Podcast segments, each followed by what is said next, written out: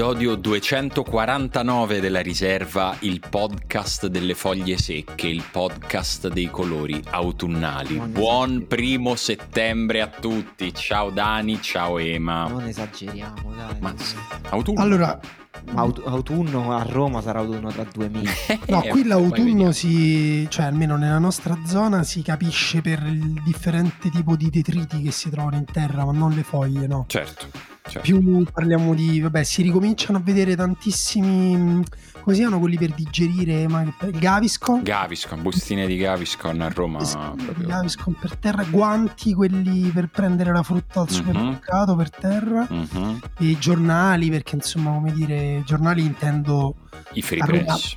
Sì, no, a Roma i giornali in realtà sono i volantini dei supermercati con le offerte. Sono quelle le cose che si leggono la mattina. Il volantino del notizie. Esatto. Sapete E- che l'altro giorno sono andato a fare la spesa all'S lunga, ho preso il carrello, sono andato a prendere il volantino delle offerte, sono passato davanti a una parete specchiata e ho detto quindi sei diventato questo. Allora, allora ho preso il volantino e l'ho rimesso a posto. Questa No. sarebbe tipo la scena del film eh, dell'origin story di come Simone Conte diventa il villain della Marvel. Sì. Cosa succederà dopo questa, questa Ho ri- presa di Ho coscienza? rimesso il volantino a posto e ho detto no, io mi compro quello che dico io, hai capito? E questo è stato il mio scatto d'orgoglio, senza guardare le offerte. E vaffanculo. È che sfogliando il volantino fa- fatico a capire quali sono le offerte convenienti. Eh, è vero. Tonno a X euro. È. Che ne so. una, Ma è che ne so, ma una- quanto costava? una cultura. No, esatto, cioè non puoi, non puoi improvvisarti, ragazzi. No. Eh, No. bi- bisogna essere gli esperti di economia domestica. La spesa è Come una vero. cosa seria. Esatto, come per tutte le cose, devi farlo tutti i giorni. E invece io tutti i giorni incontro sempre la solita persona. Questo è un gancio. Gancio, gancetto, sì, andiamo subito, dai, c'è tanto Gancio calcio. meta. Tanto calcio. Ga- gancio meta perché ehm, appunto c'è questa persona che io incontro tutti i giorni e dopo averlo incontrato tutti i giorni per anni mi, mi dice varie cose, cioè mi dice un giorno mi ha detto, che ne so, uno gli ha detto come stai, ha detto che era operato, ha detto ah però ti vedo bene.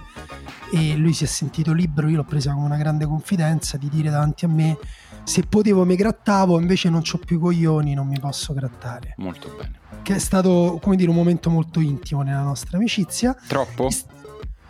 No, vabbè, No, giusto, giusto, giusto, sapere. ok, Adesso io so una cosa su di lui che quando lo vedo dà Mm. una prospettiva diversa. E oggi, stamattina ha detto: Ma secondo te è un caso che quello che l'arbitro dà il rigore contro il Napoli?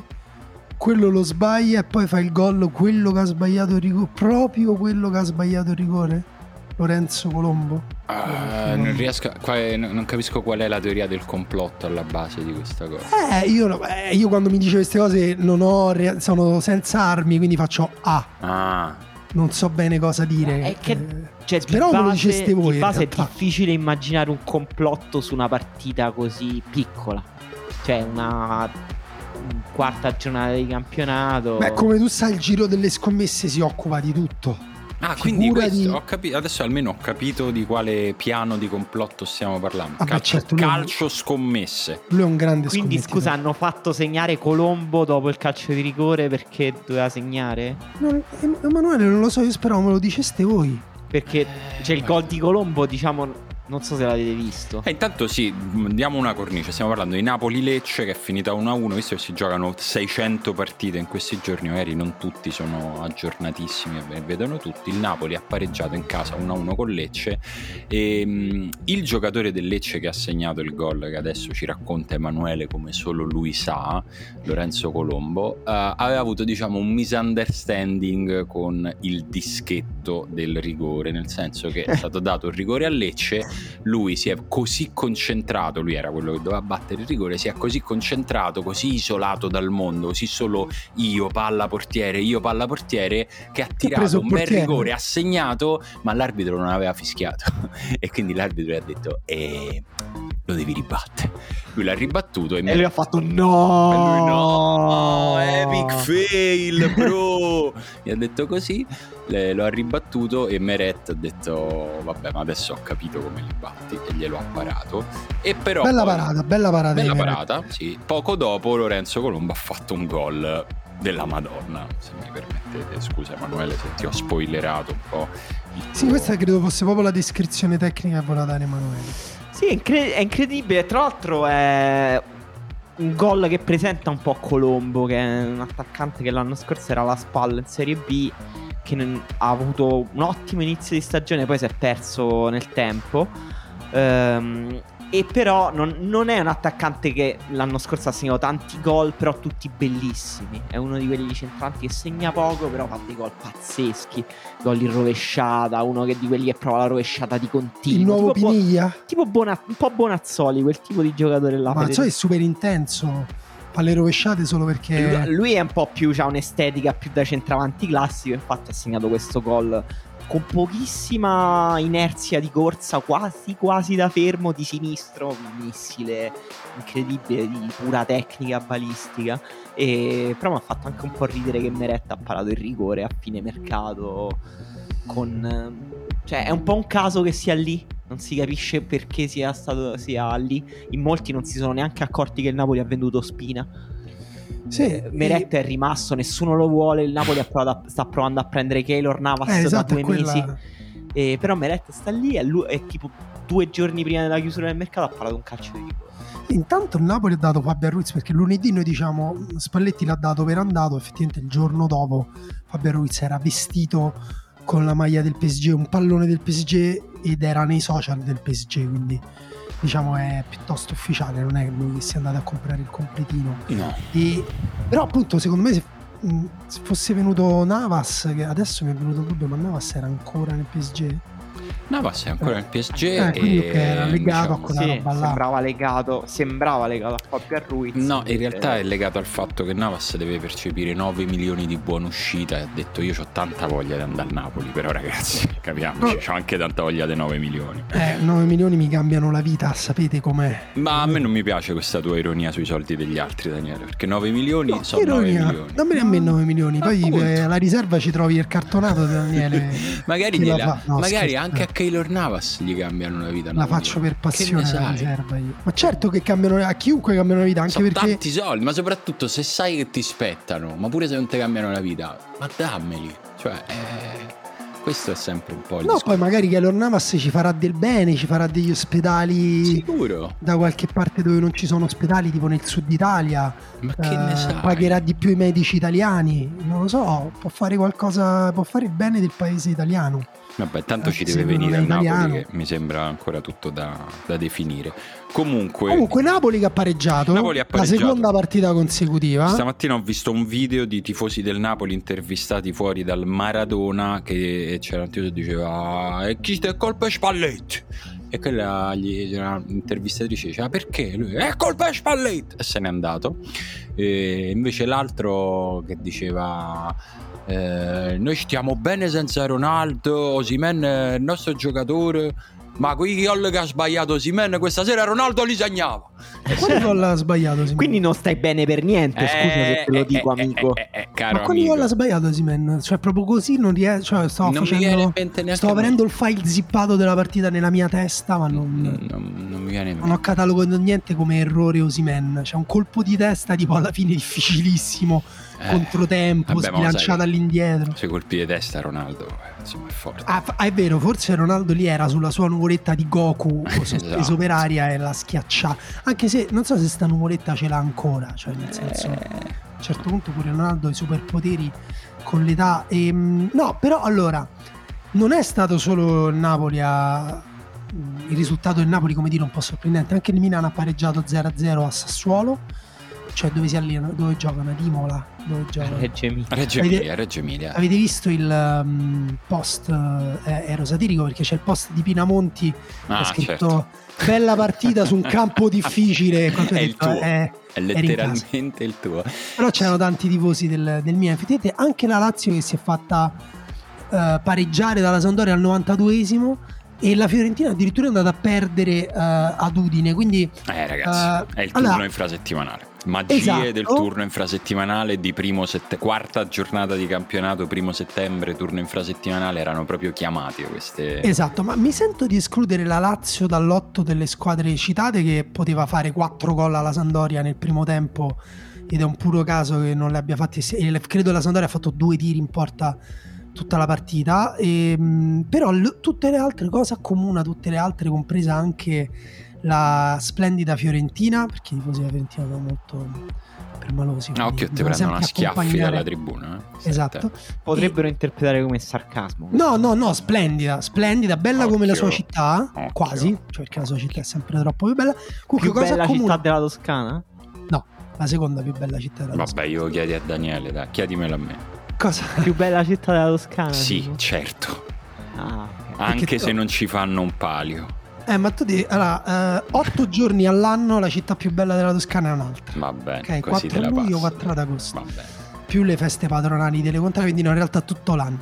E, ehm, no, comunque cosa accomuna queste squadre? Che hanno cambiato tanti giocatori, ci hanno fatto tanto turnover. Il turnover. Io guardando il Milan, cioè ho avuto proprio tutto la rete presa e ho detto, mi sa che Pioli ha messo troppe riserve. Proprio, cioè, c'erano tipo quei due o tre titolari che provavano a fare tutto loro provavano tipo, tipo te, eh, Leao a un certo punto diceva tipo va bene ok mi prendo le mie responsabilità. No non è quel giocatore lì non è il giocatore a cui puoi mettere una partita intera no, sulle scusa, spalle. non è questo il Milan anche il Milan che ha vinto lo scritto non è una squadra che ha 3-4 individualità eccezionali e una serie di buoni giocatori che vengono trascinati da queste individualità eccezionali. Cioè, Leao, secondo me, non è vero. L'anno scorso è proprio un giocatore in cui gli hanno detto fai tutto tu.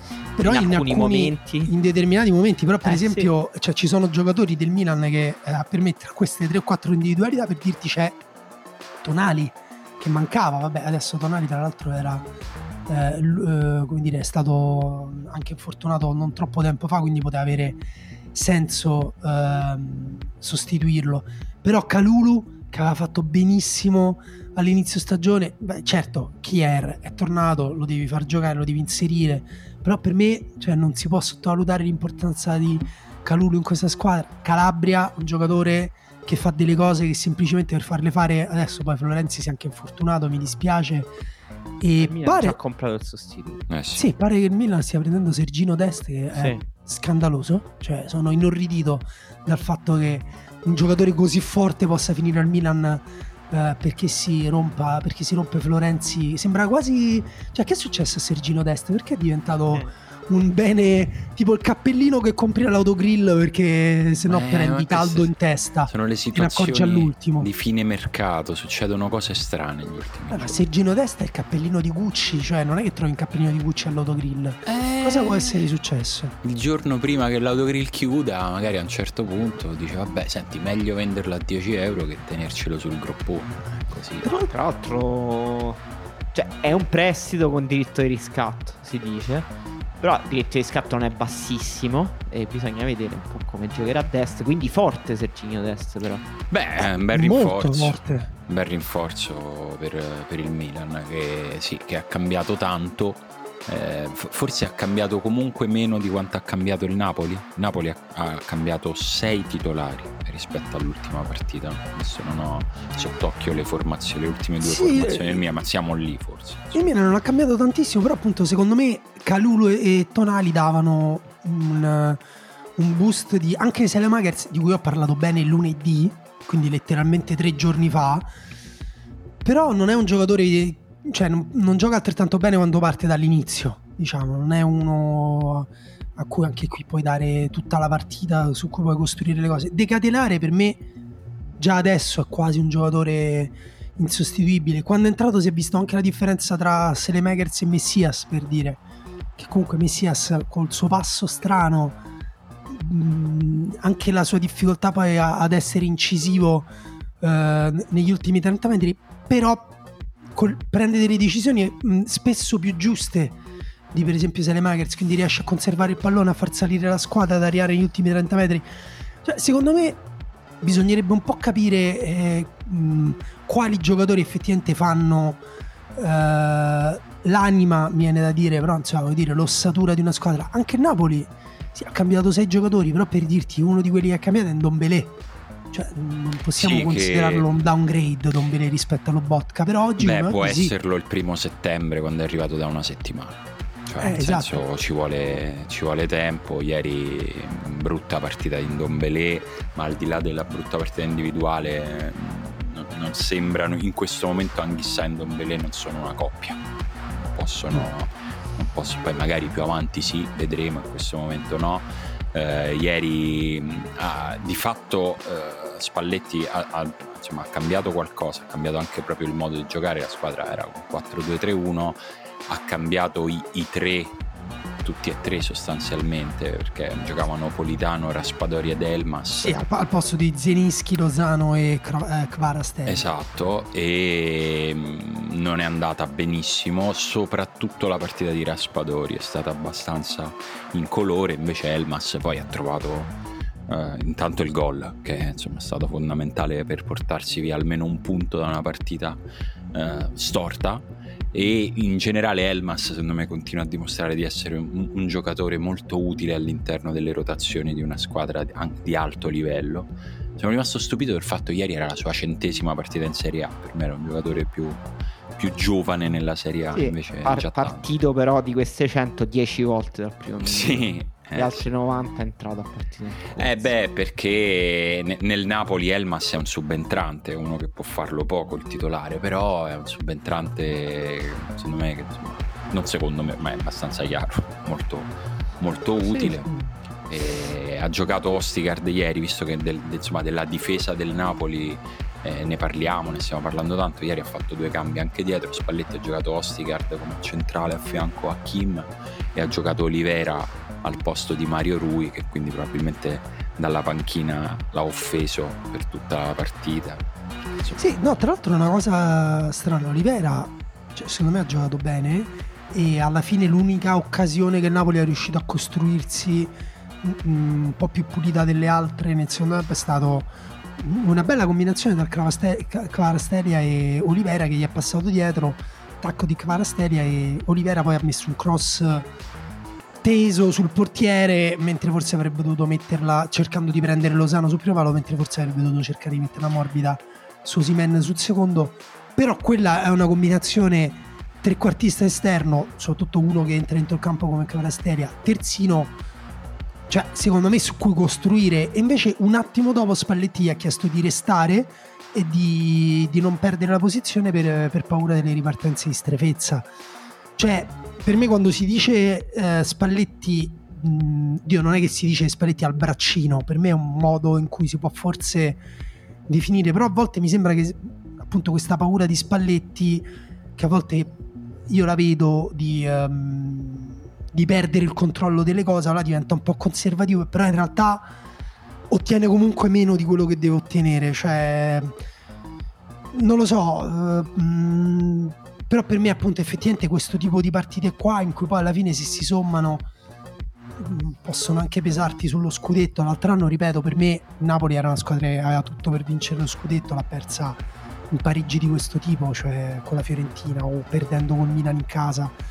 Um, per me c'è un po' la mano sua. Sì, diciamo per me vanno fatti pure i complimenti a Lecce ieri perché ha fatto una grossa partita. Complimenti, e... intanto teniamoci di avere un'altra squadra di cui parleremo tra poco. Giusto.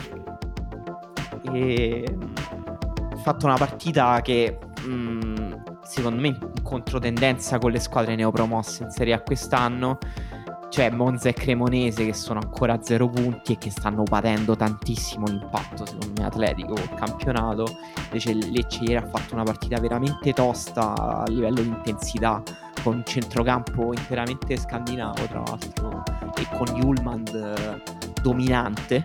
Uh, per esempio anche il gol di Colombo che comunque vabbè è un gol incredibile certo però arriva con una seconda palla con questa Julmand che ieri è stato veramente tosto nel, nei contrasti sulle seconde palle, nei duelli aerei. Uh, poi il Napoli comunque ha sbagliato tanti gol, cioè mh, mm, ha avuto più di un'occasione pulita anche nel secondo tempo. Politano ha fatto quella classica azione oh. in cui doveva tirare sul palo lontano era praticamente un calcio di rigore. Oh, esatto, possiamo parlare un secondo di po- la differenza tra Politano e Kvarasteria, cioè tra questo tipo di giocatori. Per me nel tipo di giocatori di Politano ci metto anche tipo Sottil, che ne abbiamo parlato un pochino lunedì. Cioè, ehm, la differenza tra un giocatore che magari si costruisce tanti, tante situazioni, perché magari è rapido sui primi passi, ha un buon controllo, a cui però manca effettivamente quella capacità in finalizzazione o rifinitura che però è veramente la differenza tra i grandi giocatori, secondo me i giocatori con la vera classe e i buoni giocatori. Cioè, Politano, quella, eh, cioè un giocatore come Farastelia, se si crea quello spazio lì per il tiro, poi non lo sbaglia il tiro. Ok? E, I giocatori come Politano e Sottil lo sbagliano. Allora, per me, per esempio, il fatto che Politano è rimasto in campo tutta la partita ieri è un errore di Spalletti, perché va bene che il giocatore è in forma, va bene che è anche il giocatore che ti sta creando di più, però così che succede? Che Napoli costruisce tutta a destra, la palla arriva a Politano, diventa lui il regista ed è un giocatore che poi statisticamente e anche a occhio nudo, quando arriva in zona di rifinitura non è decisivo. Allora io, io dico, sei sicuro che sia la cosa migliore? Non è che magari è meglio cedere qualcosa sul piano del controllo, magari anche del dominio, perché appunto ti conserva il pallone, ti fa salire, eccetera, eccetera, però magari cedi qualcosa lì e recuperi invece nella pericolosità in, in, un campo aperto, magari cedendo anche un po' di controllo, perché poi lì c'è, si è anche chiuso molto bene. Altra grandissima partita di Baschirotto, se si eh, può grande dire. partita. Sì, dire, sì, non è, cioè, possiamo iniziare a spostarlo dalla casella sensazioni agostane a, mm, diciamo, non lo so, un altro giocatori veri. Ecco. D'altro tanto sei così grosso. Molto cioè, grosso, senso- molto grosso. Tra l'altro lui giocava terzino, è incredibile questa cosa. Sì, eh. abbastanza incredibile, però è un giocatore che adesso insomma ha già giocato contro diversi attaccanti molto forti e continua a dimostrare di poterci stare benissimo in quel confronto, quindi bella storia, bella presa per chi lo aveva preso prima al fantacalcio e adesso diventerà un pochino più costoso. E io sì sono d'accordo più o meno su tutto quello che dicevate su Spalletti e sul Napoli. Gli do mh, l'attenuante del fatto che per me in questo momento era davvero obbligato questo turnover perché per il momento della stagione in cui siamo perché il Napoli nei prossimi sei giorni gioca prima con la Lazio in trasferta e poi contro il Liverpool. E il Napoli ha bisogno dei suoi titolari freschi. Non, so, c'è, una te- non c'è un'alternativa. Così li- anche a livello psicologico, secondo me non, non fai un granché alla tua squadra. Poi è vero che magari eh lo so ma c'è l'idea che è l'inizio della eh, stagione, però per dirti che Farastelia per me, cioè uno che arriva e in tre partite fa eh, due gol, eh, anzi tre gol e un assist. Eh, cioè non è, mm, non è che tu poi devi calmarlo, devi mettergli il freno, tu devi, devi cavalcarla quella roba là. Eh, però ti invece- serve fresco perché Cavarastelli ancora non ci ha Sì. giocato contro, né contro una allora- squadra forte come la Lazio né contro una squadra forte come il Liverpool. E allora lo dosi nei minuti, crei, come dire, anche inizi a lavorare sul come, come metterlo nelle condizioni migliori. Però non, non lo so, così secondo me Beh, però Napoli... ieri ha giocato, cioè nel senso non è che non ha giocato, ha fatto. No, cioè, no, certo, è entrato l'ultimo quarto d'ora, però quello vale un ha po' per giocato tutti, più di quindi mezz'ora ieri. Eh. Vale anche per Zielinski, vale, cioè quando sono entrati la partita si era già messa con il Lecce che era in lo so, modalità Però, eh, non cioè, passerà lo straniero e non... cioè, però per di- me era particolarmente difficile. non è un caso che succeda nella stessa giornata a, diverse squadre che erano chiamate a vincere queste, queste partite. Cioè il turno infrasettimanale adesso, soprattutto per chi deve giocare le coppe o per chi già le ha giocate come la Fiorentina che ha già giocato tanto, è una mazzata, cioè è proprio una mazzata, non c'è niente da fare. Sì, sì, sì, sì. Scusate se torno un secondo sul Milan. eh, però eh, è, è un po' inquietante. Comincia secondo me a essere un po' inquietante la difficoltà che ha il Milan di fare gol. Ah, questo Che- vale un po' per tutte eh, questi ricordavo. Eh, sì, diciamo il Milan ehm, si lo porta un po' dietro dalla scorsa stagione. Poi quest'anno ha iniziato con l'Udinese facendo 4 gol. eh, con una grande partita di Brian Diaz. Ehm, secondo me a- a- col Sassuolo si è visto poi quello che dicevate, cioè che ha cambiato un po' troppi giocatori, la qualità si è abbassata troppo. Sinceramente non ho capito perché non ha giocato lì, per esempio, ha giocato con Bega e comunque abbassi troppo la qualità del centrocampo. Il Sassuolo, secondo me, Lecce è riuscito con Napoli a contendergli l'intensità, i duelli individuali, mentre il Sassuolo comunque è riuscito a contendere il possesso al Milan, Eh, ad abbassarne il baricentro, a far girare il pallone con calma, cioè ha sofferto pochissimo il pressing del Milan che non era del livello solito, eh, però gli ha anche un po' dominato il, pallone alcune volte, è stato un po' strano, poi anche se poi il Milan ecco l'ultima mezz'ora eh, ha, tenuto il pallone quasi tutto il tempo, però nelle fasi decisive il Sassuolo è stato molto calmo col pallone e no, volevo anche sottolineare, continuo su questa partita anche per sottolineare l'infortunio di Berardi speriamo bene perché è brutta perdita per il nostro campionato. Ci sono notizie? Non ci sono notizie.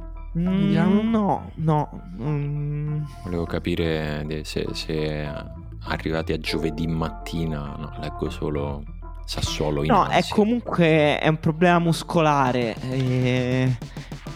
Certo, lui è uscito che era in lacrime, eh, cioè sì. che proprio piangeva di rotto, è stato un po' strano. Ma il Sassuolo quest'anno non se lo può permettere di stare senza Berardi. Cioè, Ma io è troppo.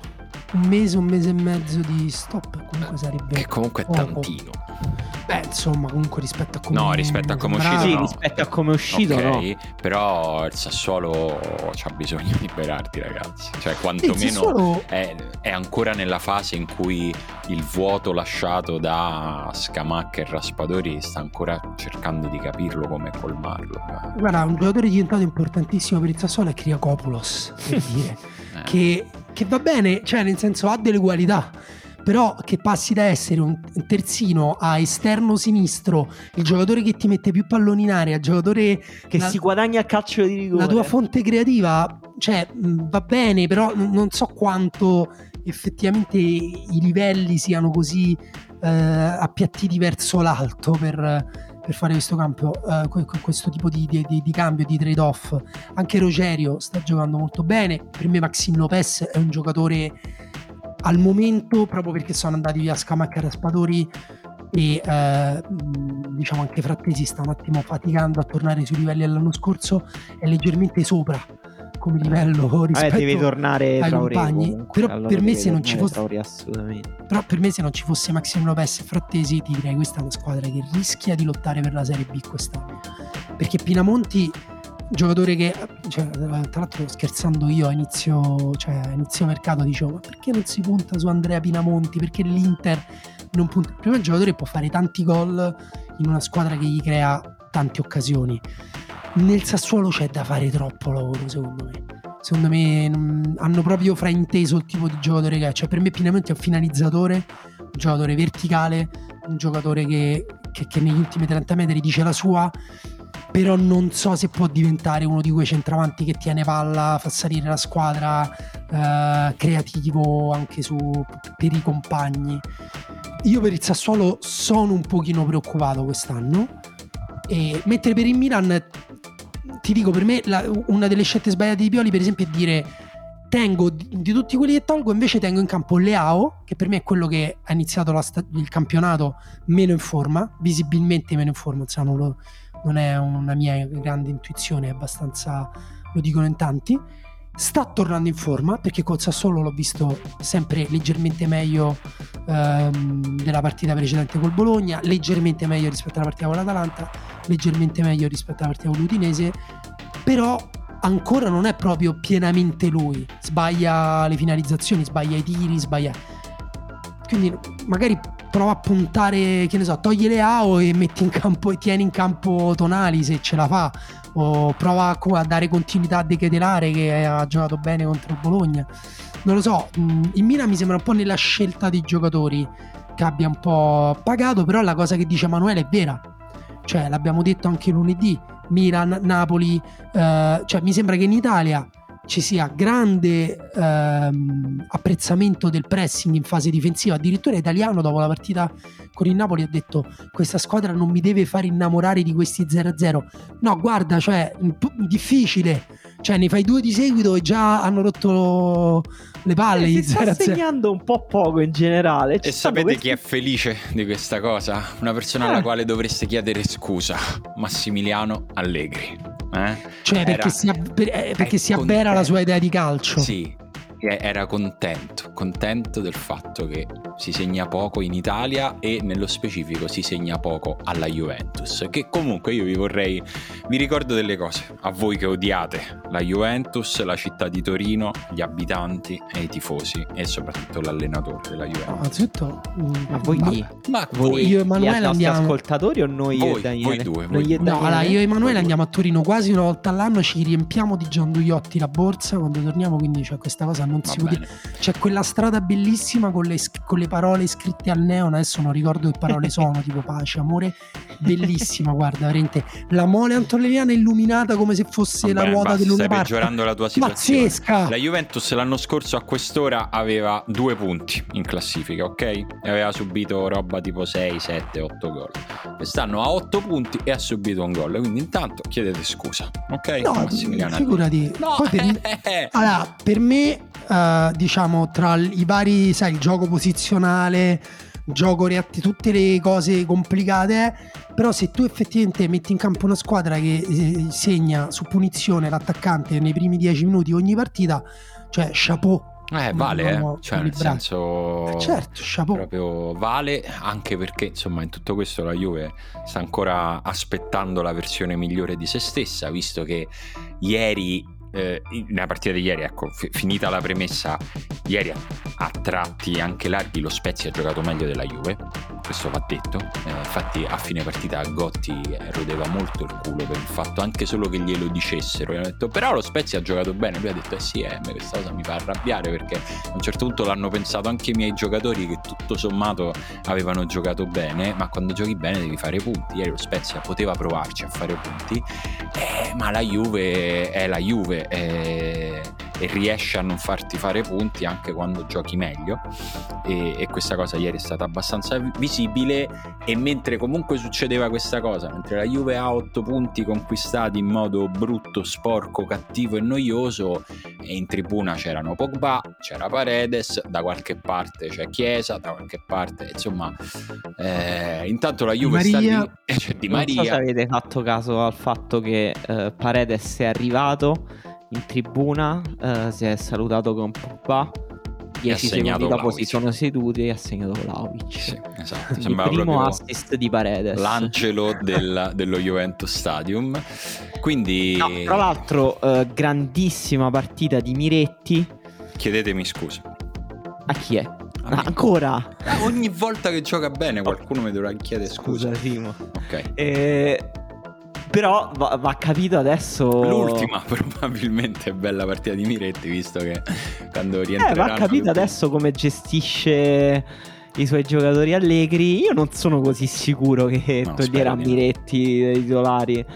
Anche perché Paredes giocherà davanti alla difesa, che è il posto che adesso è occupato da Locatelli. E secondo me tra Miretti e Locatelli. eh, cioè, io preferisco a oggi. Cioè, come idea platonica così Locatelli, però eh, per come gioca la Juventus, per le idee di Allegri, per come stanno giocando le differenze livelli di forma, effettivamente Miretti è proprio un giocatore più dinamico, che copre più campo, più intelligente negli smarcamenti, eh, anche nei mezzi spazi sulla tre quarti, quindi secondo me è un po' difficile togliere Miretti adesso, anche se secondo me Locatelli e Paredes sono due giocatori che possono associarsi benissimo Sì, insieme. infatti ecco, secondo me quello che Locatelli è un, un po' avulso da, da- da- da questo sistema e secondo me anche Paredes da solo rischia di far No, circolare la palla migliore. Ha un gioco di passaggio ovviamente... Bisogna vedere che Paredes proverà a usare la Juventus. Se Paredes che tocca 100 palloni a partita e di cui 95 che sono due pass- passaggi a 2 metri, oppure il Paredes che lancia di 60 metri per i cambi di campo che ti mette sui piedi o cerca direttamente l'ultimo passaggio della difesa. esatto. Secondo me se usa quest'ultimo Paredes però è un po' limitato come giocatore, cioè è un Beh, giocatore ma- che- di cui facilmente verranno fuori i limiti. Sì, secondo me li vedremo tutti e due, cioè nel senso che i- la quantità di responsabilità individuali che Allegri dà ai suoi giocatori, soprattutto ai suoi talentosi, poi fa in modo che tu vedi la radiografia del giocatore in ogni partita, nel senso che se è in buona vedi il meglio, se non è una giornata buona non c'è quasi mai un come dire, la rete di salvataggio, no? soprattutto per un centrocampista di questa Juve. Quindi secondo me vedremo sia il Paredes dei 600 passaggetti, sia quello dei, della palla messa sui piedi di Vlaovic lanciato nello spazio che dovrà solo buttarla dentro una bomba da 20 metri. Sì, il fatto è che eh, Allegri chiede una cosa prima di qualsiasi altra al suo centrale di centrocampo che è di non perdere palloni. Non farmi non prendere gol. Di non, esatto, di non sbagliare, di non... E, ehm, e, al tempo stesso le squadre italiane, insieme, diciamo in Serie A, l'altra cosa che fanno più o meno tutti è schermare il centro. Ok, che è una cosa che sta soffrendo un po' Locatelli. Molti dicono si smarca male. Ah, io vedo le, le, partite, ogni tanto lui si smarca bene, ma non c'ha il compagno che gliela dà. Perché magari la palla è su Rabiot che eh, avrebbe la traiettoria di passaggio, però è stretta. I difensori centrali. No? Esatto, e anche Rabiot o i difensori centrali non vogliono sbagliare, perché se sbagli quella palla là prendi la transizione.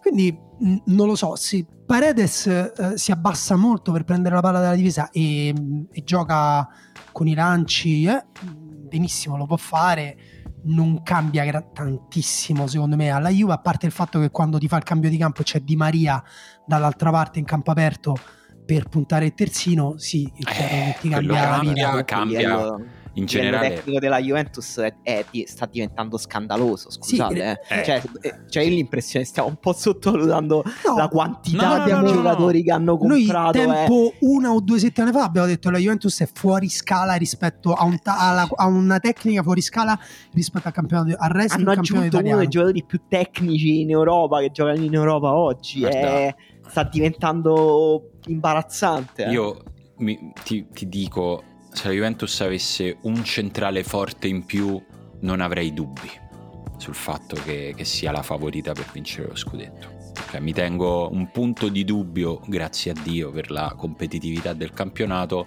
per la il rapporto quantità-qualità del pacchetto arretrato perché poi da centrocampo in su è franca, è qua, inizia a essere un po' fuori scala anche proprio eh, per il numero, cioè ha, ha, alzato il tasso tecnico, ha alzato il numero di giocatori effettivamente arruolabili perché nel giro di 24 ore vi do questa notizia se non la sapete, ieri è entrato Paredes, stamattina esce Arthur che andrà in prestito a Liverpool, una notizia di mezz'ora fa.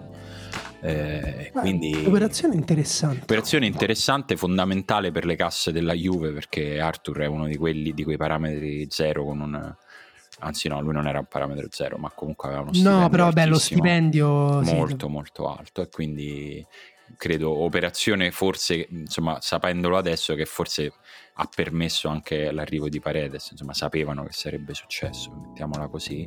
E, e relativamente appunto a quello che dicevamo, ma adesso quindi chi gioca? La mia risposta come al solito è ragazzi, ma giocano tutti la, Fiore- la, la, Juventus deve giocare sabato a Firenze, martedì a Parigi e poi contro la Salernitana se- nel giro di sei giorni. Devono giocare tutti. Eh, eh, soprattutto in questo momento della stagione. Poi certo c'è la scelta dell'allenatore di rimente anche su come indirizzi la partita, su chi comincia le partite, ma poi le no, giocheranno per la, tutti. Per la Juventus uh, non vale il discorso che ho fatto per Milan-Napoli, anche per la Fiorentina che ha cambiato tantissimo contro l'Udinese cioè è una squadra comunque che appunto si basa tantissimo eh, sulle qualità dei giocatori. Effettivamente adesso anche cioè, hanno, ne hanno tutti tante e al tempo stesso per dirti Locatelli eh, per carità eh, se Paredes ingrana se Paredes gioca da Paredes il momento in cui dovessi giocare Locatelli al posto suo è chiaro che perdi qualcosa ripeto nel mondo in cui Paredes riesce a prendersi in mano questa squadra perché per me appunto è un giocatore carismatico, se no rischia di, di, sparire un pochino dal campo. E, ehm, però a tempo stesso Locatelli le cose che deve fare le fa. Secondo me non ti fa quella cosa in più, però magari nel momento in cui c'è Locatelli al posto di Paredes in campo c'è appunto Di Maria che la fa lui la cosa in più, oppure in campo ci sarà Chiesa tra un po'. Quindi e, e, e la Juventus si deve adattare. Io ho detto lunedì di, di Allegri che secondo me è un allenatore con una grande sensibilità calcistica se lui fosse tutti i giocatori in campo. Cioè, se lui riuscisse a manovrare tutti i giocatori telepaticamente, la Juventus secondo me sarebbe fortissima.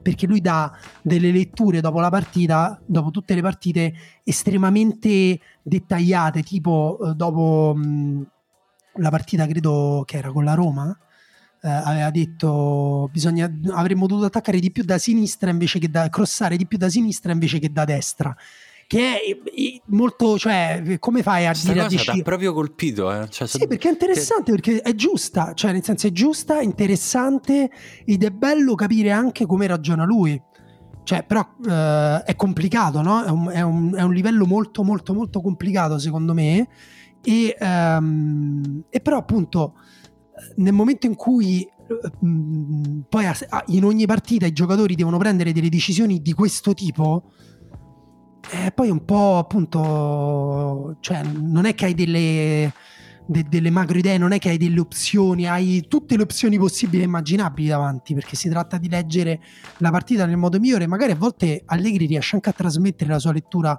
della partita ai giocatori anche con i cambi e, e in quel caso lì la Juventus diventerà effettivamente ingiocabile. Il punto è quando questa cosa non funziona, che è un po' che, che, che, diventerà frustrante e lì secondo me abbassa tantissimo il livello collettivo. Sai, si dice spesso la somma degli individui deve è più cioè uh, il totale della squadra è più della somma degli individui. A volte il totale della squadra può essere anche meno della somma degli individui se non viene indirizzata bene. Quindi secondo me il rischio, cioè io la Juventus la vedo come una squadra che som- il totale è uguale alla somma degli individui, cioè non è di più, però quando invece eh, il rischio che ha è che quando le cose vanno male sia meno.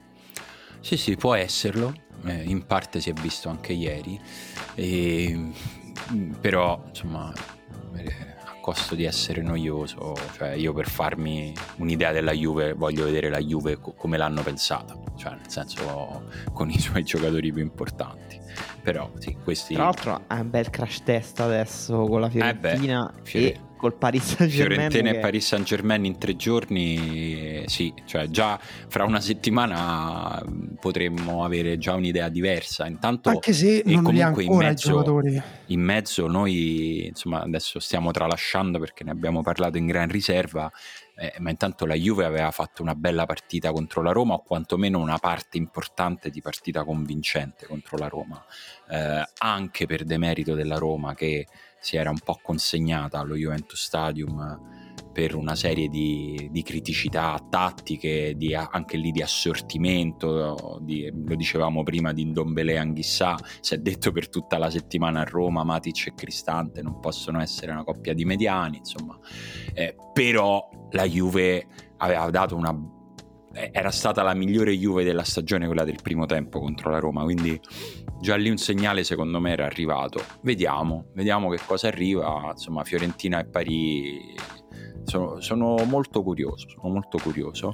Ehm, a questo punto è un gancio naturale perché insomma la Roma si era portata via un punto da Torino, non sapeva neanche molto bene come, nel senso che era successo. A un certo punto, semplicemente diciamo aveva avuto il merito anche nel momento in cui era stata più brutta di non dimenticarsi del fatto di essere una squadra che ha imparato a soffrire sotto la gestione Mourinho, insomma gli ha passato questa cosa proprio nel sangue ai suoi giocatori, lui stesso ha detto il primo tempo ci è andata benissimo, nel secondo tempo poi era andata un po' meglio, il pareggio, ok, però quello che mancava ancora nella stagione della Roma era il gol di Dybala, che tutti i tifosi della Roma stavano aspettando dalla prima volta che hanno visto la faccia di Dybala con la maglia della Roma ormai più di un mese fa e ha pensato di fare un gol di Dybala che proprio mentre succedeva faceva pensare a tutti, ah ecco, ma noi adesso abbiamo all'interno della nostra squadra un tipo di gol che non esisteva. Sì, cioè un, una palla a campanile a centrocampo eh, può diventare sì. un'occasione da gol. Una grande azione innanzitutto, un lancio verso il cielo di un difensore. Sì, Zaleschi Abram. spazza. Zaleschi spazza perché si è un po' chiuso, no? E, sì. e quindi la butta. Abram, una, una Abram fa uno dei gesti tecnici più strani che abbia mai visto, ma anche che meglio lo definisce come giocatore, cioè un giocatore che fa cose strane in campo, sempre in bilico tra cose orrende e cose geniali. E quella è stata una cosa geniale perché ha fatto. È stata una... al tempo stesso orrenda e al tempo stesso geniale, che secondo me è quella la cifra sua. Beh, comunque ha fatto un lancio per Dybala con questa palla a campanile colpendo la palla, correggetemi, io l'ho capita così, l'ho vista così con una, pa- una parte del corpo a metà tra spalla e collo. Chi Abram? spalla e petto. No, l'ha presa con la fronte piena, No, una no, concussion testa. piena. Testa? Fronte Una proprio lui mette- capocciata, un- un- Sì. uno di quei palloni che se lo prendi tu a calciotto la mattina dopo ti svegli e dici Madonna ma che c'ho sulla fronte? Eh, Esatto, poi di balla guarda- fa un controllo incredibile. Lui mette proprio la testa tipo in orizzontale, guarda come che ne so, se arriva un asteroide e tu lo guardi negli occhi, ti colpisce pieno al centro della fronte. E- E- però sì, è una Dybala, sì. palla che nel 95% dei casi poi rimane una palla contesa a centrocampo che la difesa avversaria riesce a riconquistare e invece Di Bala ha fatto vedere per, per quale motivo la Roma lo ha preso, veramente per aggiungere alcune soluzioni che altrimenti non esistevano nella, ne- nella rosa della Roma che pure ce li ha attaccanti forti, attaccanti veloci ma in quell'azione c'è stata sia la velocità, per la prima volta da inizio anno abbiamo visto che Dybala è salito di condizione, non so se ancora al 100%, ma insomma abbiamo visto uno scatto importante e poi coniugata, cioè che è quella, la cosa de- dei giocatori eh, che sono diversi, eh, il fatto di, saper, di, non, di non abbassare il tasso tecnico con la velocità, cioè Dybala mentre corre pressato fa prima un controllo di coscia e poi si porta avanti la palla con un mezzo tacco esterno che insomma è, un- è una cosa bella da vedere e poi a quel punto trova anche il gol incrociando Beh, il secondo palo eh. Sì, non, non che sia la cosa più semplice perché tira di controbalzo al limite dell'area ehm, a massima velocità senza rallentare perché allora, c'è da dire che la difesa dello Spezia ha fatto una dormita incredibile, colossale, inaspettata, cioè Sensi che si fa sorprendere da Dybala sul, appunto sull'atterraggio del campanile del secondo campanile eh, bah, mi dispiace per, per, per Sensi.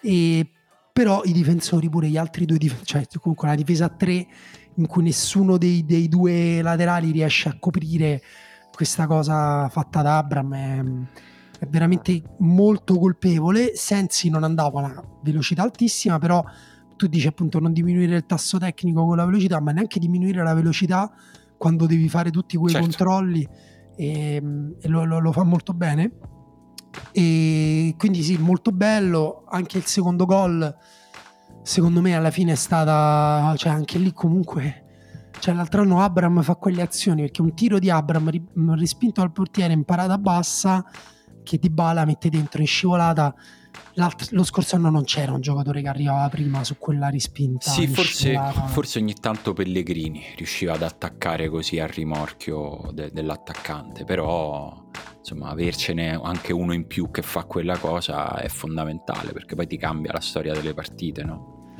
Esatto, poi ci sarebbe potuto essere, vabbè c'è stato il bel gol di Bagnez, una- l'ennesimo gol sul calciangolo della Roma che È la nostra specialità, ragazzi. dice Emanuele su Twitter, forse la Roma può fare anche 50 gol in stagione eh, Eh, sul calcio d'angolo, eh, è mancato solo il gol di Belotti. Mancato il gol di Belotti è stato, io personalmente confesso, grande emozione per l'esordio di Belotti con la maglia della Roma. Devo ancora capire il, il perché di questa mia grande passione per Belotti, però proprio gli voglio bene come se giocasse alla Roma da dieci anni. Proprio bene, non, non voglio che segni, proprio, ti, proprio mi dispiace per te che non hai segnato fratello Gallo. Così, ero così dispiaciuto. E in tutto questo la Roma è prima in classifica. Non so se volete chiederle scusa o se volete farle i complimenti. Dobbiamo farle i complimenti perché I insomma complimenti. facciamo i complimenti Questo- sempre alle esatto. squadre che ogni settimana. campionato. eh, questa settimana la Roma ha vinto il campionato, quindi è giusto farle i complimenti in attesa di Atalanta-Torino che potrebbero laurearsi campioni d'Italia stasera vincendo la partita perché entrambe sono a 7 punti. Però Beh, mi confermi, Simo, che comunque vada stasera, la Roma si è laureata campione d'agosto. La Roma è campione d'agosto, che è la cosa per la quale vengono sempre presi per il culo i tifosi della Roma da, da Però anni. è letteralmente vero. È letteralmente- Adesso. sì, sì, perché oggi Io ho saputo di. P- si sta iniziando a prenotare il circo massimo. Io questo ho saputo. No, non posso confermare. Eh, però No, io volevo chiedervi qualcosa sul Monza in realtà, perché comunque comincia a essere un po' Eh. inquietante, perché che la Cremonese avesse zero punti dopo quattro partite con quel calendario, uno se lo poteva anche aspettare. Il Il Monza Monza, c'era anche, chi parlava di qualificazione europea. il Noi. Monza anche non... No, noi no. non No, però- no. Cioè il Monza anche non ha avuto un calendario facile perché ha giocato con Udinese, Napoli, Torino e Roma. No, per niente facile, ragazzi. Molto difficile, cioè anche all'inizio ci poteva, se ci, se ci dicevano quattro sconfitte, avremmo detto sì può essere, però comunque qualcosina in più uno se l'aspetta, soprattutto per come sono arrivate queste sconfitte, cioè quasi tutte abbastanza brutte Sì. e lasciando intravedere dei- delle crepe strutturali grandi al punto che comunque alla fine di questo mercato in cui il Monza sembra aver comprato cioè non sembra, in realtà ha comprato un botto di gente, credo abbia fatto quin- 14 o 15 acquisti. Sì, forse Comunque troppi. Stroppa dice ho bisogno di che venga completata la rosa. Ah, stroppa, tu c'hai Eh, bisogno di tenerti il lavoro, guarda, come Però prima cosa. effettivamente la, la difesa del, del Monza, proprio come mh, capacità individuali dei giocatori, era problematica contro la Roma. Il Monza Ha eh, giocato ha molto gio- bene ha Birindelli. giocato col pallone bene il Monza, cioè facendo, eh, trovando delle belle combinazioni, smarcando sempre gli uomini tra le linee. Una squadra leggera, però, cioè che per quell'interpretazione di calcio lì non può giocare con Caldirola, Marlon e Marrone, cioè che hanno delle capacità atletiche ridotte, sinceramente. Cioè, non, non abbiamo dei, dei giocatori che corrono di più da mettere in difesa nel Monza. Sì, Birindelli aveva giocato bene anche con l'Udinese, per me anche Carlos Augusto comunque col pallone, cioè il però- Monza ha giocato. mh, quasi tutti hanno giocato bene. Anche Macin ha giocato molto bene. Caprari non è stato brillante, ma si è mosso bene. Però ecco, cioè, poi se, se Marrone, cioè il secondo gol della Roma, Eh. Marrone fa una roba brutta. Lì è proprio, cioè si è visto come veramente una squadra di Serie B che viene a fare un amichevole contro una squadra di Serie A. Cioè que- quel, quel livello di errore lì in Serie A non è accettabile. Beh, è vero che la Roma comunque ti sollecita cioè, in Sì. modo anche pesante. Cioè, Abram, Di Bala e Pellegrini è uno dei tridenti più difficili da affrontare in Serie A. Però l'impressione ecco, che qualcosina manchi al Monza e.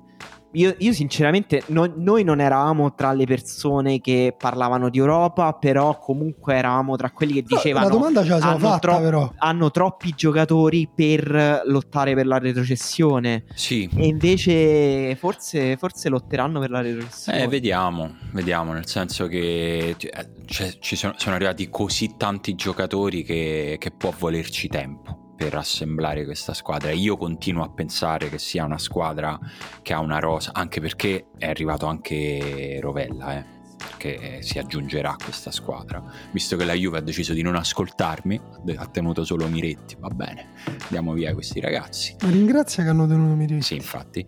Eh, però Rovella per me, ecco, per esempio, sarà un innesto importante per, per il Monza e in generale ehm, ci- no- non è mai facile far integrare così tanti nuovi giocatori all'interno di una squadra.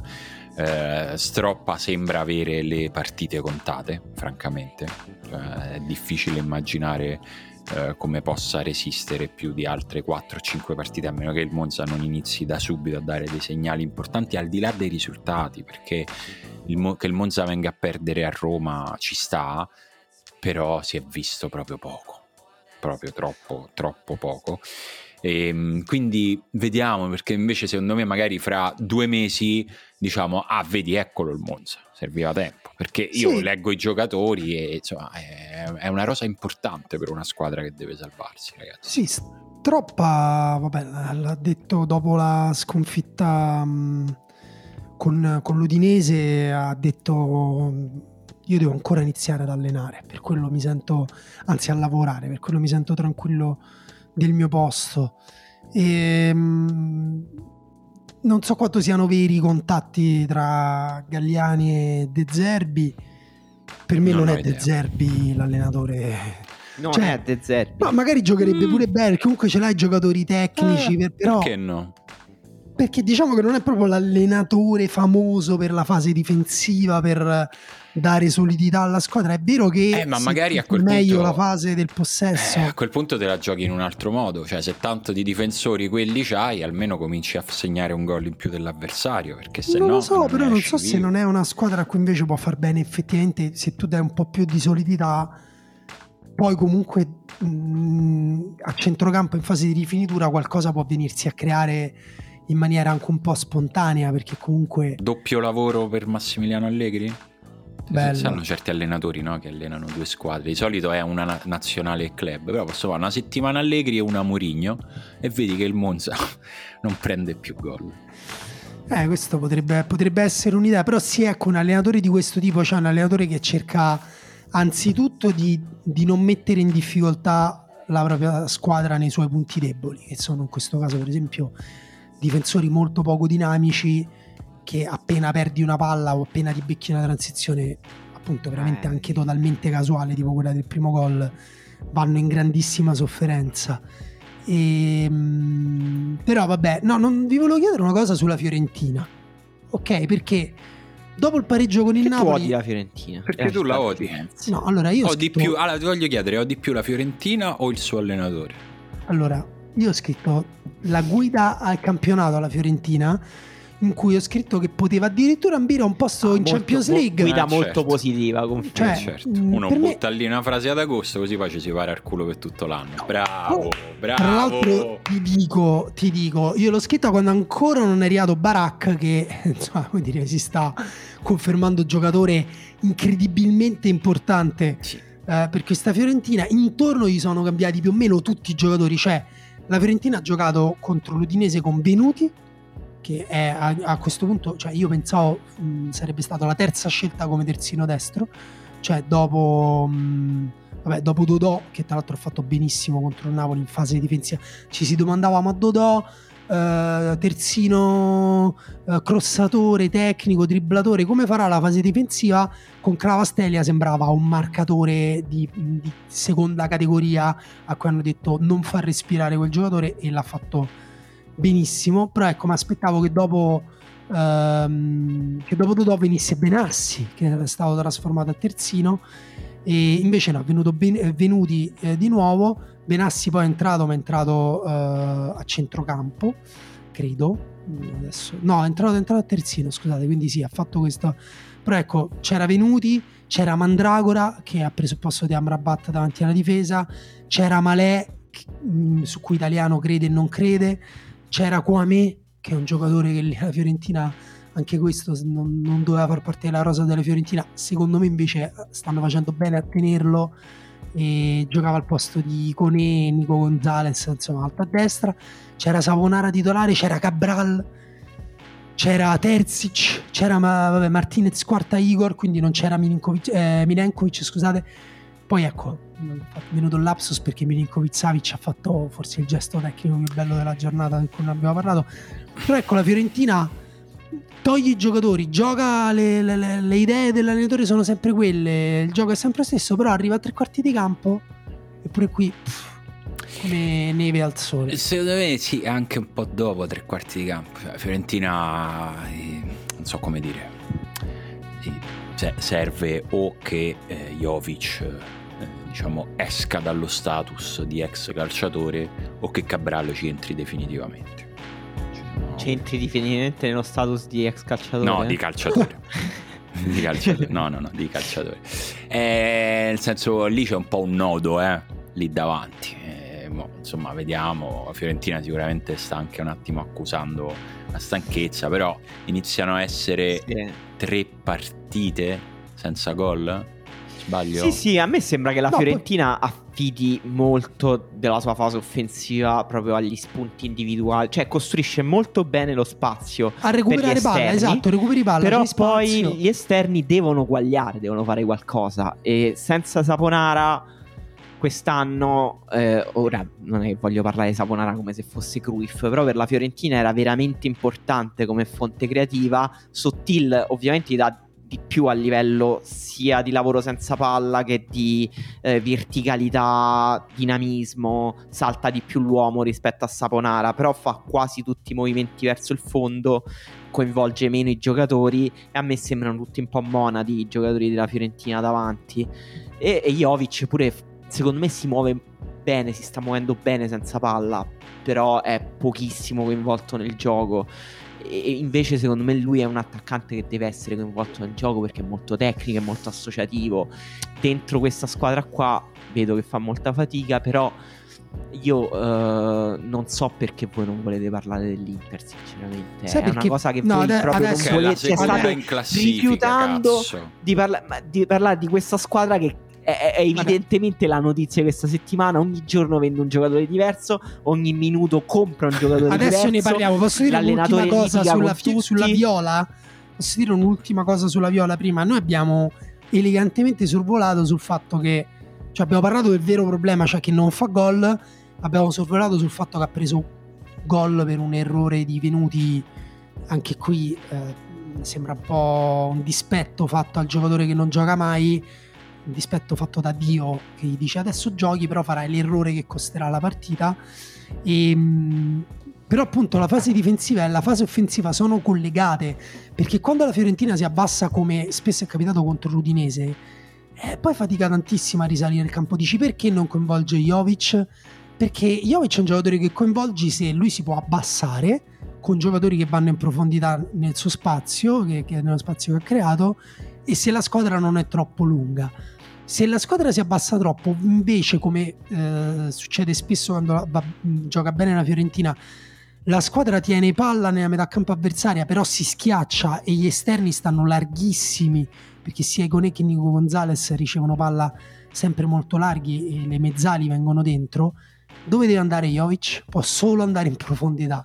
Quindi purtroppo io credo che Jovic lo vedremo che toccherà pochi palloni in, tutta, mm, in tutto il campionato, però la Fiorentina è una squadra che è strettamente legato al modo in cui difende a quello in cui attacca perché spinge all'errore la squadra avversaria, recupera e, e prova a ripartire nello spazio. Però per me è, è un gioco un po', un po', un po' poco, un po' mh, eh, scheletrico mi viene da dire. Eh, quindi vedremo, però i giocatori per me, anche qui, per me i giocatori titolari, tra virgolette, sono molto forti.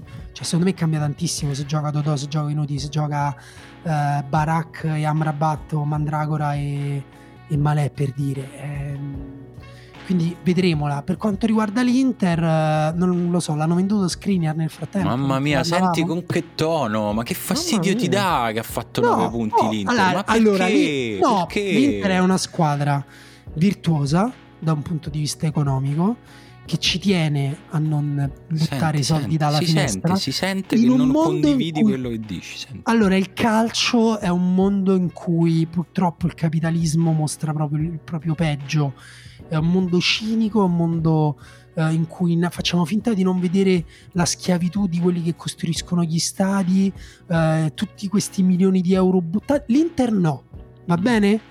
L'Inter è una squadra che se ti arriva Va bene, questa è la tua l'offerta... crociata, questa è la tua nuova crociata, è quella contro i conti dell'Inter. Tu vuoi che l'Inter fallisca? Eh? Di la verità. Però pare Tu che odi la stabilità Voglio- mi puoi ultime- dire le una ultime- squadra fallita di, di quelle eh, importanti per piacere? Eh, la ma- Fiorentina era fallita, se non Perché sbaglio. Il Napoli. Il Napoli. e mi- mi- L'Inter me la devi confrontare al Paris Saint Germain, al Real Madrid. Il Barcellona è fallito. Eh, Il Barcellona sta letteralmente ci siamo- vendendo ci siamo i quasi, certificati ci siamo di quasi. Di giocatori che devono ancora nascere. La mia profezia è che da qui a due anni una squadra importante il botto lo fa. Perché ci siamo, i soldi sono finiti, ragazzi. Cioè, proprio sono finiti. Comunque, da vabbè, qui non a due anni. No, Questa me la, comunque la- la me la vado not- proprio a giocare. Le Giocatela. notizie recenti dicono che Skriniar non andrà al Paris Saint Germain, che l'Inter rifiuterà tutte le offerte, E che? Zang si oppone. Anche Gosens in realtà dovrebbe rimanere.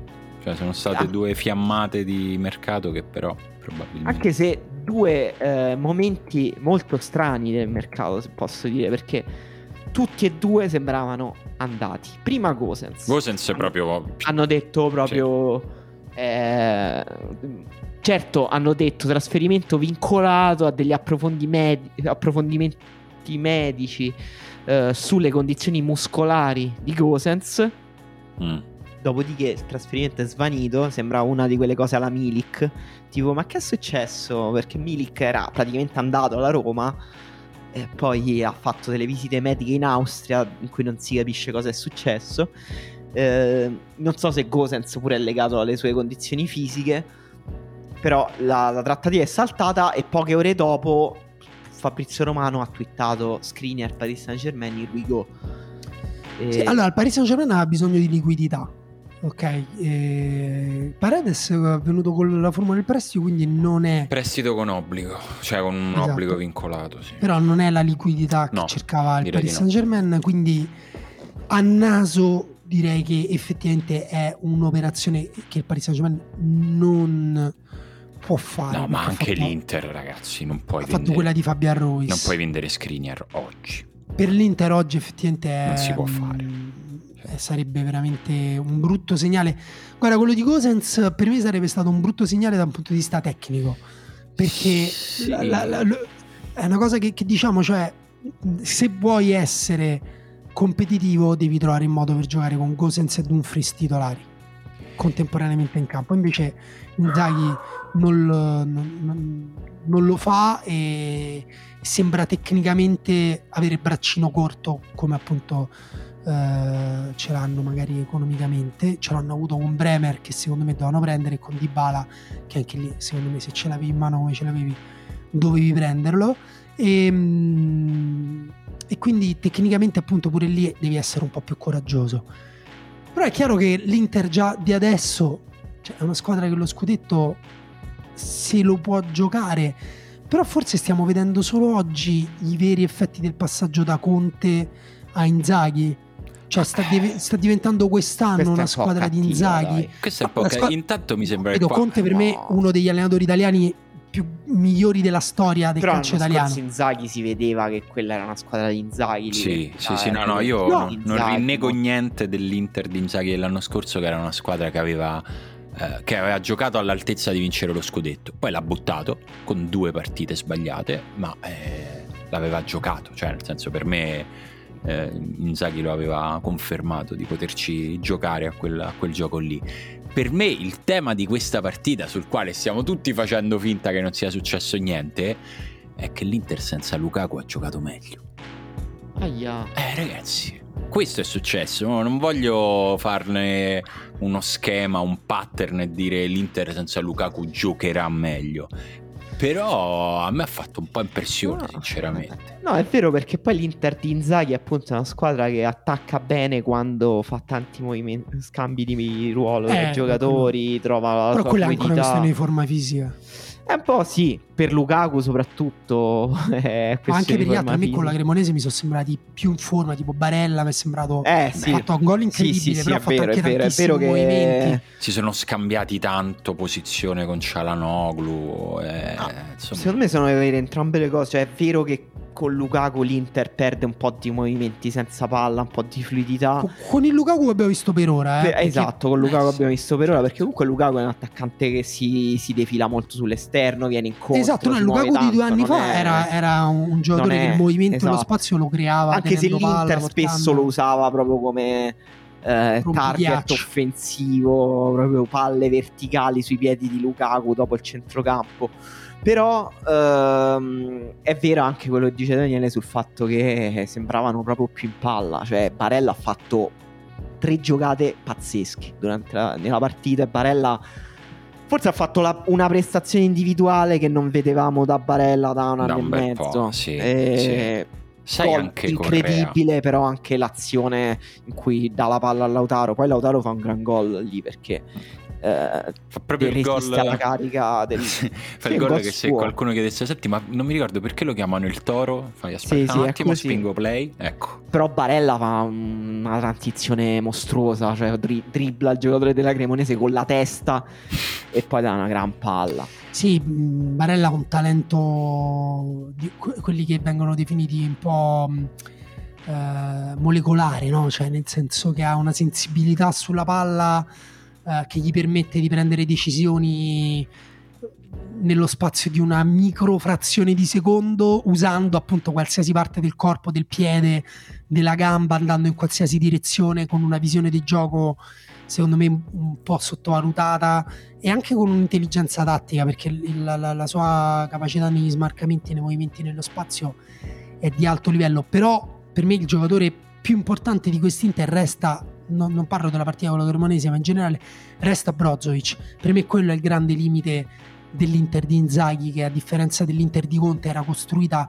eh, l'Inter di Conte su un dominio anche con la palla dei difensori dei, dei, degli interni di difesa destri e sinistri che salivano con la palla, uh, un De Vrij che era di due anni più giovane e era, sembrava anche più, più, più in forma mentre adesso invece si basa tantissimo secondo me sulla capacità di Brozovic di fare Brozovic, oh, Brozovic parliamo di uno dei playmaker più forti d'Europa. Cioè non, lo dicono quasi tutte le statistiche. Ieri ho visto un grafico del rapporto eh, tra gli XG eh, creati sotto pressione e la percentuale di passaggi azzeccati. Brozovic non era quello che aveva la percentuale di passaggi più azzeccati è eh, Rodri ehm, diciamo era credo se non sbaglio un po' intorno un po' sotto l'80% Rodri era tipo più vicino al 90% però era molto era in alto quasi quanto Rodri per gli, gli XG generati appunto in situazioni sotto pressione.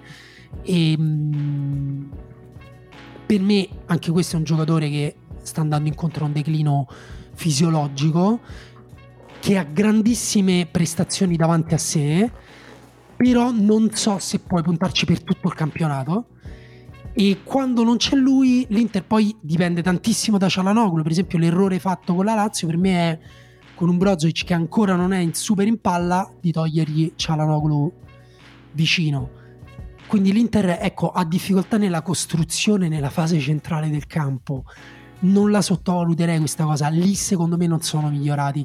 Lì secondo me non hanno preso gente. Non sono d'accordo perché qualità. lì secondo me sarà importante Aslani. Cioè, secondo me lì sono migliorati. Eh, vediamo, cioè, Aslani eh. e, e, ci sarà Mkhitaryan che l'anno scorso nella Roma ha fatto esattamente questo. Eh, lo so, però voglio, voglio vedere che impatto hanno. Per me, per migliorare lì, devi prendere un potenziale titolare. Questi due. Ah, per me Aslani lo è. Eh, boh. Potenziale. Dici? Ne, che sì. toglie il posto a Cialanoglu? Ehm per me sono tutti giocatori. Per me sono tutti e due giocatori che sì, che possono essere. Cioè, nel senso che se Mikitarian fosse. Cioè, adesso è infortunato, non so quando torna, ma se l'Inter iniziasse il derby con Mikitarian sarebbe una cosa così strana. Per me no. Cioè, nel senso, è un giocatore che può essere un titolare in tutte le partite più importanti. Dici per evitare i cori a Cianoglu. sì, per dire.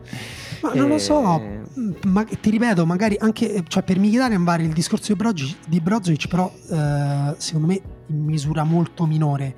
Cioè ha qualche ottima prestazione in questa stagione, lì dipenderà molto dalla gestione di, di Inzaghi e dalla sua tenuta fisica Aslani ha una grande potenzialità, esplode quest'anno, bene, gli darei la responsabilità di esplodere quest'anno perché affiderei a questa cosa la vittoria dello scudetto e il proseguio della Champions League del, dell'Inter che è capitata in un girone con Satana, Hitler che si è fuso con Vegeta e, e non lo so, eh, cioè nel senso molto difficile. Non so se ho capito male io, ma Inzaghi dopo la partita ha detto una cosa tipo è il girone Champions League più difficile degli ultimi 30 anni. Ehi, Simo, che ha fatto lui negli ultimi 30 anni, lui darà giocatore eh, e allenatore. Lui ha detto qui non li, non li farei 4 gol in una partita.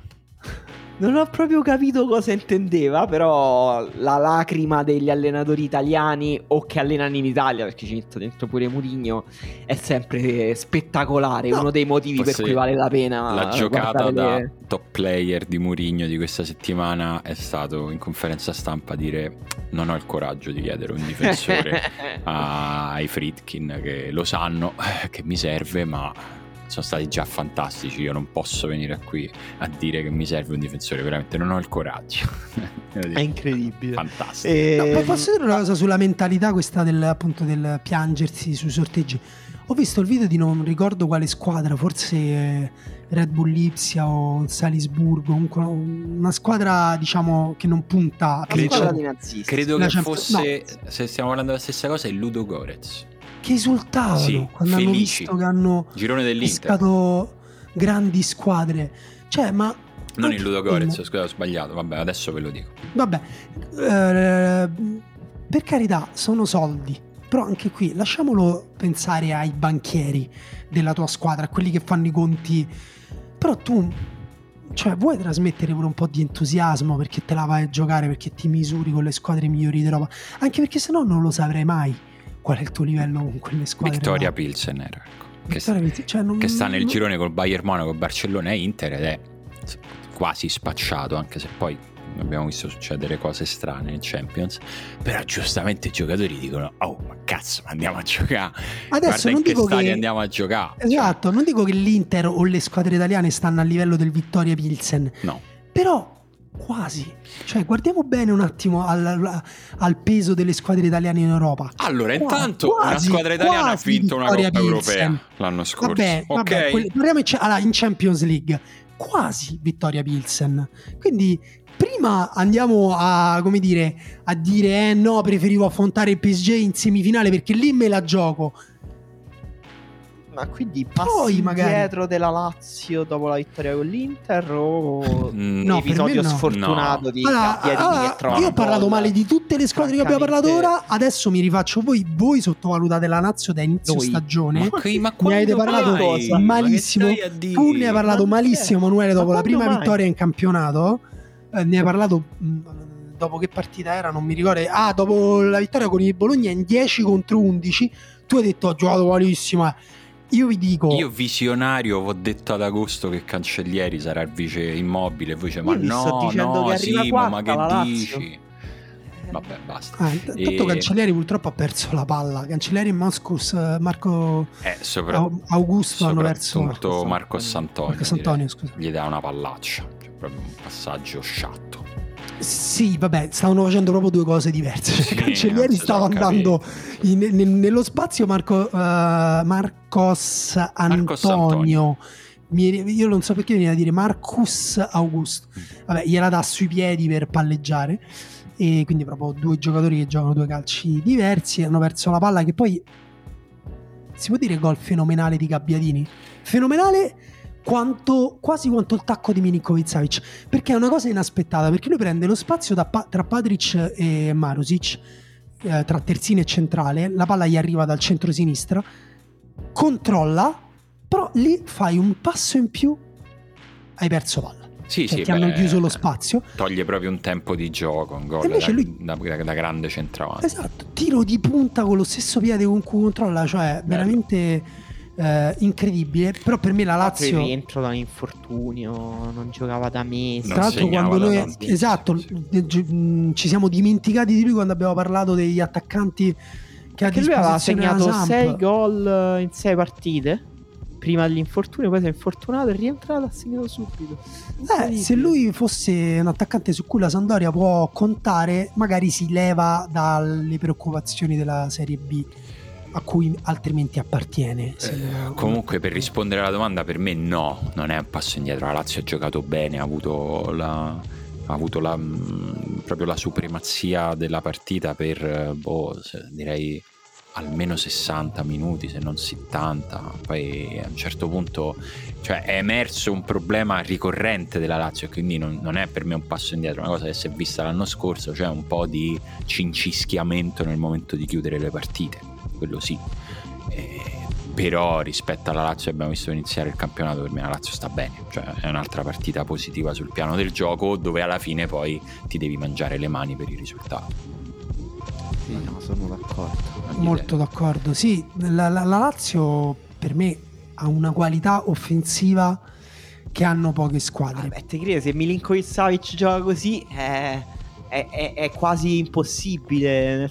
No, il giocatore è diventato immarcabile. Ma non solo, guarda, c'è un'azione in cui non, non ricordo chi fa un cambio di campo su Felipe Anderson sulla tre quarti. Felipe Anderson fa un controllo di petto pazzesco, poi tira al volo, eh, tira fuori.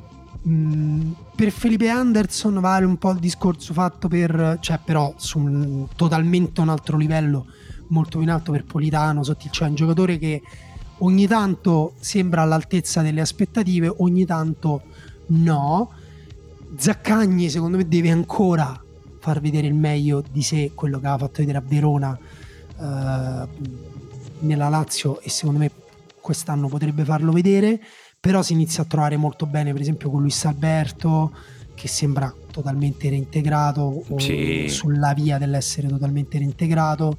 Pedro quando entra sembra sempre un giocatore voglioso e anche lì parliamo di una qualità fuori scala, eh, immobile, eh, come dire, prima o poi finirà il sogno Dice Immobile per la Lazio e secondo me in generale per il campionato italiano perché avere un giocatore così è qualcosa di incredibile. Ha preso pure un palo pazzesco a un certo punto nel primo tempo. Però alla Lazio quest'anno bastano queste cose qui. Poi per me, non, cioè, come dire, in difesa resta una squadra fragile. E, ehm, ed è un po' un peccato che non si sia riuscito invece a trovare un giocatore, non dico un equivalente di Milinkovic Savic, però pescare un difensore, magari parlano magari questo Gila, Emanuele tu che lo conosci come questo Gila che purtroppo è arrivato mai. Gila è arrivato dalle giovanili del Real Madrid se non sbaglio. Del, dalla, del, scusa, da, sì, dalle giovanili del Real Madrid e, però la prima cosa ha detto io non sono pronto per il calcio professionistico, non sono ancora pronto per il calcio professionistico, però sai pescare lì anche uno come era Luis Felipe all'inizio, cioè non, non l'ultima stagione pescare qualcuno di veramente forte in difesa trasporta immediatamente la Lazio nelle ambizioni scudetto in maniera prepotente e perché appunto questi giocatori qua là davanti secondo me non ce li ha nessuno si possono fare i confronti col Milan con Napoli con l'Inter con la Roma quando proprio sta al meglio con la Juve quando c'ha tutti in campo giocatori più forti però ecco stanno tutti a quel livello, la Lazio sta a quel livello là, secondo me. Poi ci starà tutto l'anno, non lo so. Parere mio, sbaglierò. No, sembrava, sembrava che stessi partendo con le cose alla Cassano. E... No, stavo finendo eh, alla okay, Cassano. Ok, ok. E finiamo anche la puntata, visto che vi abbiamo offerto un'ampia panoramica sulla Serie A che si è giocata fino ad adesso. Abbiamo dovuto registrare prima che finisca il turno di campionato, ma insomma in caso facciamo i complimenti per lo scudetto o al Torino o all'Atalanta per eh, il primo Beh, posto. Comunque giocandosi tutti i giorni la Serie A è impossibile, è impossibile. stare sì. all'inizio o alla fine di un turno di campionato. È oggettivamente impossibile, ma ci sentiremo lunedì per commentare l'ennesima giornata di campionato. Chissà chi si sarà fatto panare in quest'altra giornata? Beh, qualcun altro, qualcun altro croccantello esce. Ciao ragazzi. Ciao. Ciao.